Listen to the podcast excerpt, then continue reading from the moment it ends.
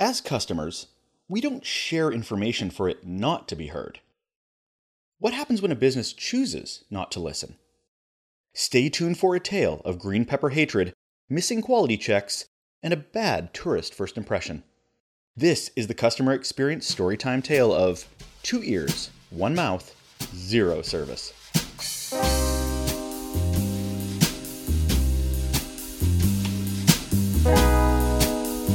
The Upsell presents CX Storytime Tales from the Customer Journey. I'm your host and storyteller, Russell Lolacher. What you're about to hear is a real story. The names have been changed, but these are real people having a real customer experience. It's a story of customers on their journey as they build or break relationships with businesses just like yours. Today, we're going to hear the story of Colin and Renee, a couple doing what many couples do go out to eat. This time, however, they left with a feeling of their needs not being met, and a very bad first impression of a new town. We'll wrap it up by digging into the emotional impacts, the lessons you can take away from this story to help your business, and the universal truth we can all live by. The customer journey is an emotional one, and so it begins. Colin and Renee were wrapping up their US road trip, and they were excited to head home to Canada. After two weeks on the road, it was time to get back to the familiar. Though they were eager for their bed and their usual routine, they weren't that excited to return to everything. So they meandered the local highways for an extra day or two to prolong the inevitable. One of those surprising stops, however, included a night in Olympia, a small town in Washington in the northwest of the United States and the capital of the state. They were immediately impressed with the local charm and a kind of coolness that comes from any community that's still trying to define itself there was definitely a mixture of historical establishments with a little bit of hipster millennial charm. First on Colin and Renee's agenda, breakfast. They were only there for one morning, so they were eager to try out this new city and its early hour options. As with most tourists unfamiliar with an area, they went to a reliable resource TripAdvisor. Of their choices of trendy cafes, trendy diners, or trendy restaurants, they zeroed in on a greasy spoon that showed a cool vibe and tons of personality. Well, that's what the photos said anyway. And thankfully, the place was as advertised. When they walked through the front door, they were quickly greeted and seated in spite of a very, very busy breakfast time. Once they sat down, they reviewed the menu and got to ordering. Now, the first thing they always do is they look for gluten free options. Renee has a fairly bad celiac allergy, so a little gluten will actually ruin a lot of her day. As they scanned up and down the menu list, they made their decisions and the server arrived. For Colin, he wanted the omelet. It boasted roasted red peppers, and Colin, capital L O V E S, loves roasted red peppers, so this was an easy choice. Renee immediately informed the server of her particular allergy. She couldn't have gluten. None. Zero zip zilch, no gluten. So would the hash browns she was being offered with her breakfast be a concern? She was told that they couldn't be guaranteed gluten free due to their communal deep fryer, so to be safe, it'd be best to just go without. Renee was a little disappointed, but she was used to these kind of conversations, so she asked for a substitute of fruit to fill her plate. The server said it wouldn't be a problem. Ten minutes later, the warm breakfast meals arrived the omelet for Colin and the classic breakfast for Renee. Their excitement quickly turned to disappointment. For Colin, when he dug into his meal, he immediately noticed that his much anticipated roasted red peppers dream of dreams had been replaced with uncooked green peppers. There hadn't been a mention at all from the server that there was going to be a substitution, and in Colin's eyes, this was like the polar opposite of what he had ordered. He actually capital H A T E D hated green peppers. Now, for Renee, her concerns a little more obvious. Her plate was actually covered in gluten worrisome hash browns which she had specifically asked about and had been agreed upon that they wouldn't be on the plate. She just wanted to substitute fruit. That apparently was not the case. They were obviously frustrated, but knew they could just alert the server to their concerns when she came back for her quality check. That server tradition where staff come back to check how everything is while your mouth is full of food. So they waited. And they waited.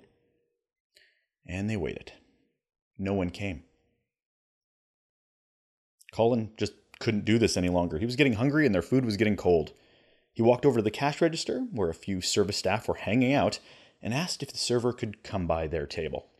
When the server was notified of the issues, she immediately apologized and took both plates back, only to return with much of the gluten possible hash browns swept off. But a lot of them were hidden still under the meal. Not really a solution to the problem. Colin's dish was going to take a little longer as they had to remake it. So once more they waited. The server obviously had to come back again, right, to check on them, didn't she? She knew there'd been a problem, so she must want to know if it worked out, right? No, that wasn't the case at all. Not from their server or any of the other servers that were working that day. No one offered refills, no clearing of plates, no, hey, how is everything? Not by their server or any of the other servers that walked by their table. Colin and Renee, feeling defeated, ate what they could. Colin made his way through his now cold omelet. It was pretty disgusting, even with the heavenly roasted red peppers. And Renee, she ate around her feared glutinous hash browns, hoping she wouldn't be impacted by them in any way. So, with half eaten plates and a feeling of abandonment, the couple stood up, walked to the cashier, paid, and left without saying a further word. Having their first impression of this new town of Olympia a little tarnished. And that ends the story of two ears, one mouth, zero service. So, this is the part where we look at this through the eyes of the customer. Let's look at the emotional impacts of this customer experience. This, this couple felt nothing but defeated. After a lack of caring, compassion, and consideration for their allergies, their breakfast orders, and just their overall experience, they just gave up. They were hungry and excited to try out one of Olympia's local options, only to feel like they never want to eat in that city again. One restaurant for them spoke for an entire local restaurant industry. It's not fair, but first impressions matter. When they walked out, it was like, why did we even bother? From this particular tale, what's the one thing your business can take away to better serve your customers? Actionable empathy. Actionable empathy. Feel it, but do something about it. For example, number one, listen. Your customers have particular and personal concerns and interests. They know what they want and they know what they don't want. This information is invaluable for you as a business to understand how best to serve them. So listen active listening. In this story, the server seemed to only act like she was listening. Mm-hmm, right, gluten free, got it. Mm-hmm, great, okay, this is what you want? Okay, fine, no problem. It was the actions after that that showed she really didn't pay any attention at all or value what was said. Number two, actions. Your actions speak far louder than any words you might share or any nods you might make. You can say you have the best customer service, but if you're not demonstrating consistently every day, that's not for you to claim. It's a gift word. A gift word is something others bestow upon you, it's not something you can claim yourself. And great customer service is a gift word your customers can provide you, not something you can claim without showing up. For breakfast, this couple was served ignorance to their needs and inaction to their problems. You, as a business, have a daily opportunity to show up and help your customers day in and day out. They'll come back for more if you're consistently helping them. And number three, impact. Actions and inactions have repercussions.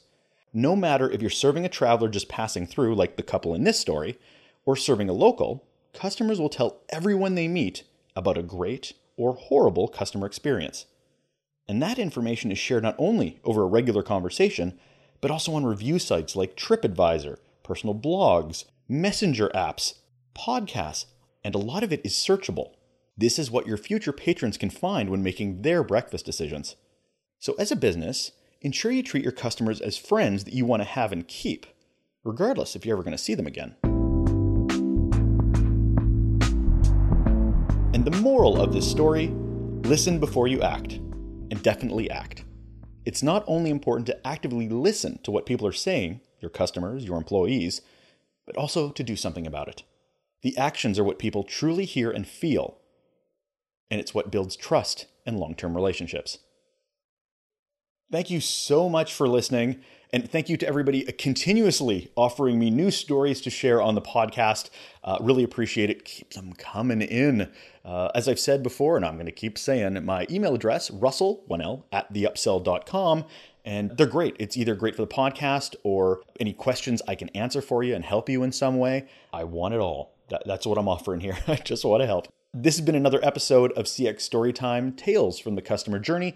If you want to get in touch, besides that email address, feel free to go to the Facebook page, facebook.com backslash the upsell, which is the hosting brand of this podcast, or find me on Twitter at Russell, actually R U S S L O L. There's no Russell, it's R U S S L O L, because Lolacher is my last name and there's a lot of pressure for me to be funny. You got it, R U S S L O L. Okay. So that's it. Have a great one, and I look forward to talking to you again. Take care.